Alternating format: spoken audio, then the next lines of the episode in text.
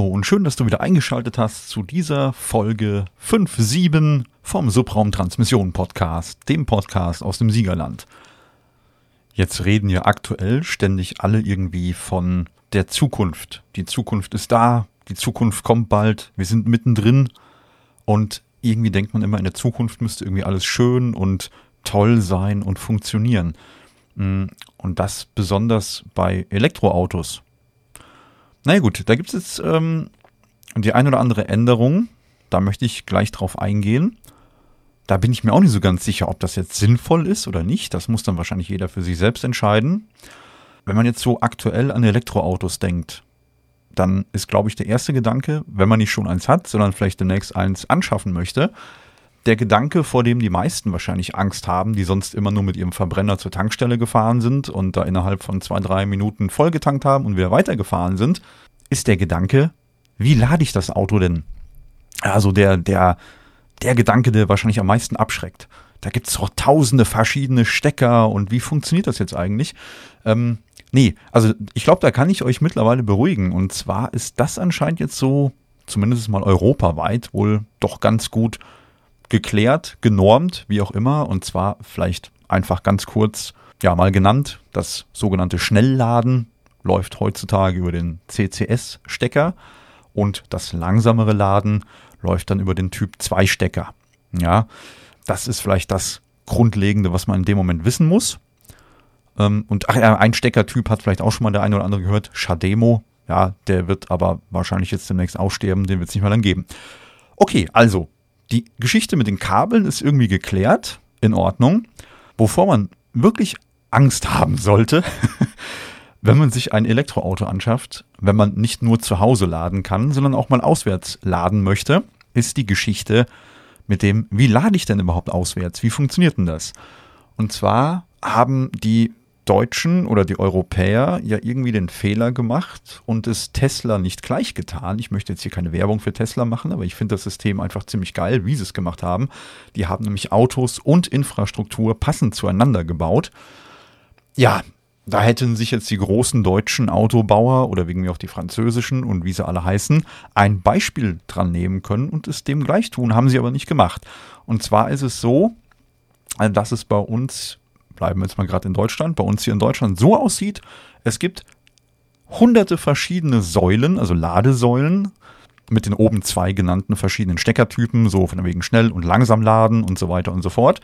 Und da hinten dran hängen dann wieder sogenannte E-Mobilitätsanbieter.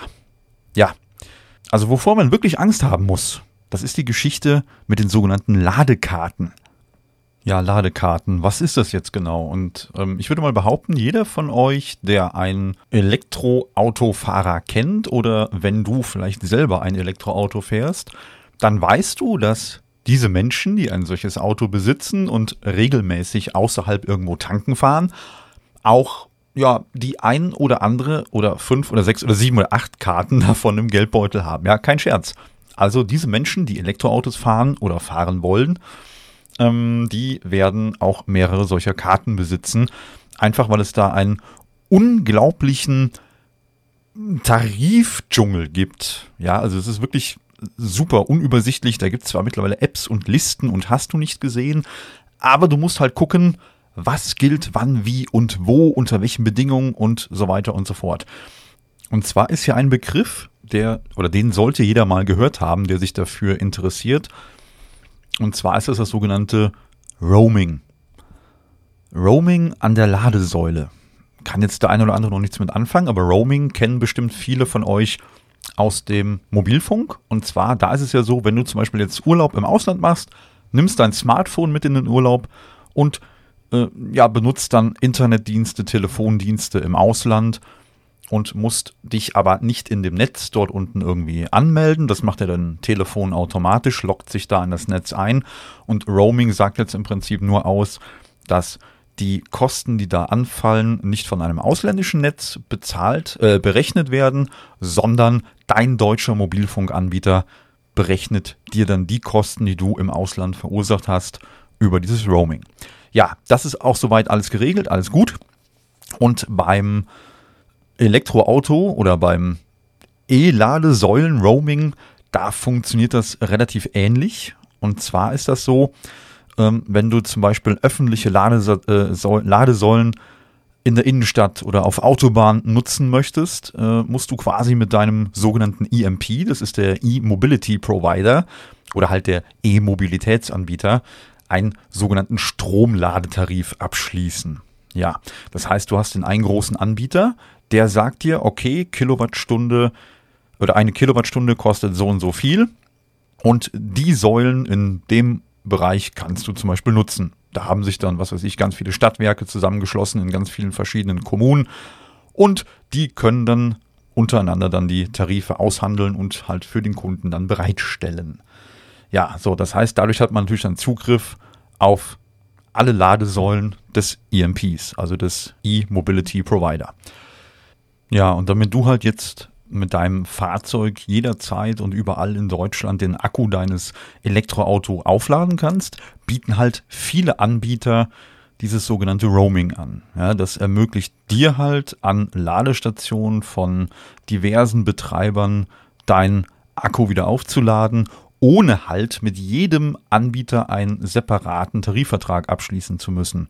Ja, und während Roaming im Mobilfunkbereich EU-weit geregelt und sogar auch kostenlos ist, hängen die Kosten beim E, also Elektroauto-Lade-Roaming vom jeweiligen E-Mobility-Provider ab. Ja. Und hier hat sich jetzt unter anderem dann auch die Bundesregierung eingeschaltet und möchte das Ganze noch noch mehr vereinfachen und auch kostenreduzierend gestalten. Und zwar hat der Bundesrat jetzt hier entschieden, dass wohl neue Elektrotankstellen oder Stromtankstellen dann ab Juli 2023 mit Lesegeräten für Kredit- und Girokarten ausgestattet werden sollen oder halt Debitkarten. Ja, okay, ähm, jetzt könnten wir uns vielleicht mal anschauen, wie das denn zu verstehen ist. Also man muss dazu jetzt wissen, es soll halt alltagstauglicher werden, indem Menschen Karten nutzen, die sie schon haben, beispielsweise von ihrer Kasse oder Bank. Ich nenne jetzt keine größeren äh, Institutionen, die kennt ihr alle. So, jetzt muss man wissen, Autorisierungssysteme auf diesen äh, Ladesäulen, ja, da wäre jetzt als Kontra zu nennen, dass es halt ungefähr 100 verschiedene Anbieter mit unterschiedlichsten RFID-Karten gibt. Das sind halt diese besagten Ladekarten. Dann ein Pro für die äh, Debit- oder Kreditkarten wären dann das ungefähr 146 Millionen Giro, Debit- oder Kreditkarten deutschlandweit im Umlauf sind. Dann ein Stichwort wäre dann noch die Registrierung. Hier wäre im Kontra zu nennen, dass halt äh, je nach Anbieter das sehr aufwendig oder teilweise auch mit Kosten verbunden ist. Und wieder das Pro für die normalen Karten, die jeder im Geldbeutel hat, ist, dass halt keine Registrierung erforderlich ist. Ja, zu den Gebühren könnte man auch sagen, okay, da wollen natürlich auch die Ladekartenbetreiber Geld mit verdienen. Also im Kontra wäre dann hier, dass circa bis zu 25 Prozent auf jedes geladene, auf jede äh, geladene Kilowattstunde aufgeschlagen werden. Und die, die Pro-Geschichte wäre in dem Fall, dass es dann keine versteckten Kosten gibt. Das heißt aber, es gibt Kosten. Hm, ja, okay. Lassen wir so stehen. Das Preismodell als solches wäre halt auch wieder bei dem aktuellen Modell, dass es recht kompliziert und intransparent ist. Und die Pro-Geschichte wäre dann in dem Moment bei halt Umstellung auf die normale Kredit, Debitkarte, wie auch immer, absolute Preistransparenz. Ja, dann ist natürlich noch die Geschichte mit den Abrechnungen. Negativ zu bewerten wären dann hier natürlich die kostenintensiven Abrechnungssysteme und generell die unübersichtliche Gestaltung. Ja, und für die anderen Standardkarten würde sich im Prinzip wieder aussprechen, die Zahlungssicherheit durch halt standardisierte und regulierte Bezahlverfahren. Okay, ja, ist ja irgendwie schon ne, wie in der normalen Tankstelle auch. Gehst rein, hältst die Karte dran und gehst wieder raus. Das läuft, das funktioniert, das hat sich jetzt schon lange, lange bewährt. Ja, äh, wäre natürlich ein großer Pluspunkt, wenn das jetzt so an den E-Ladesäulen auch funktionieren würde.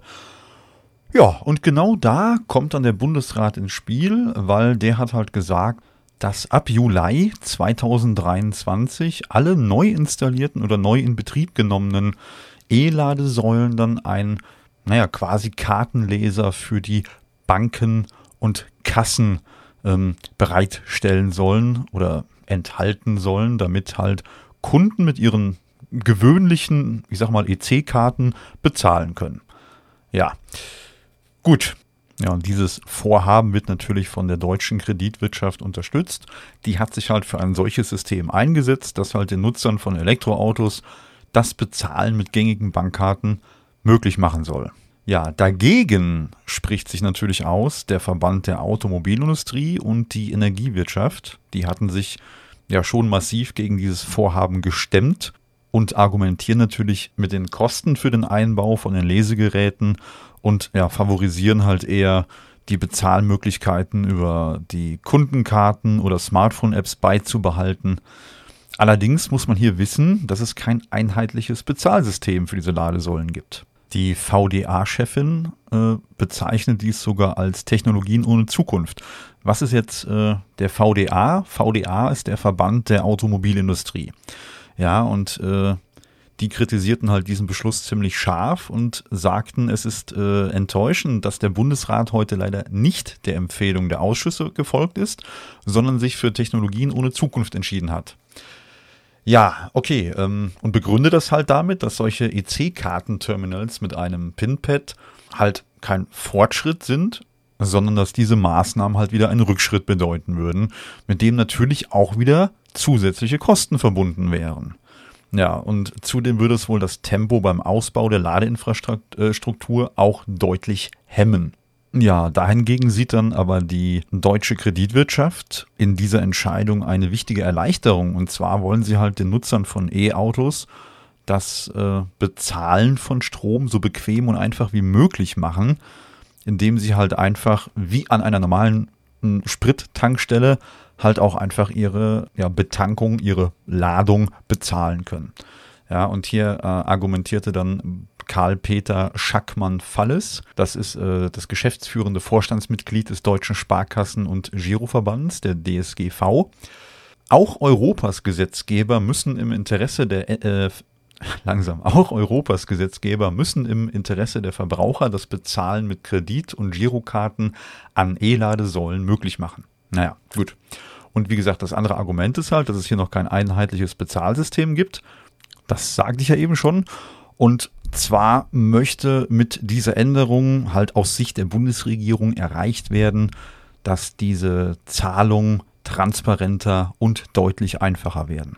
Okay, ja, prinzipiell wäre das vielleicht zu befürworten. Allerdings treffen hier zwei, ich sag mal, große Geschäftszweige aufeinander. Und zwar geht es ja irgendwie auch um eine gewisse Kundenbindung von den E-Mobility-Providern oder auch Stromanbietern. Andersrum natürlich auch von den Kassen und Banken. Ja, und hier möchte halt die Kreditwirtschaft nicht ins Hintertreffen geraten, wenn die E-Mobilität noch weiter boomt. Damit natürlich auch logischerweise die Umsätze.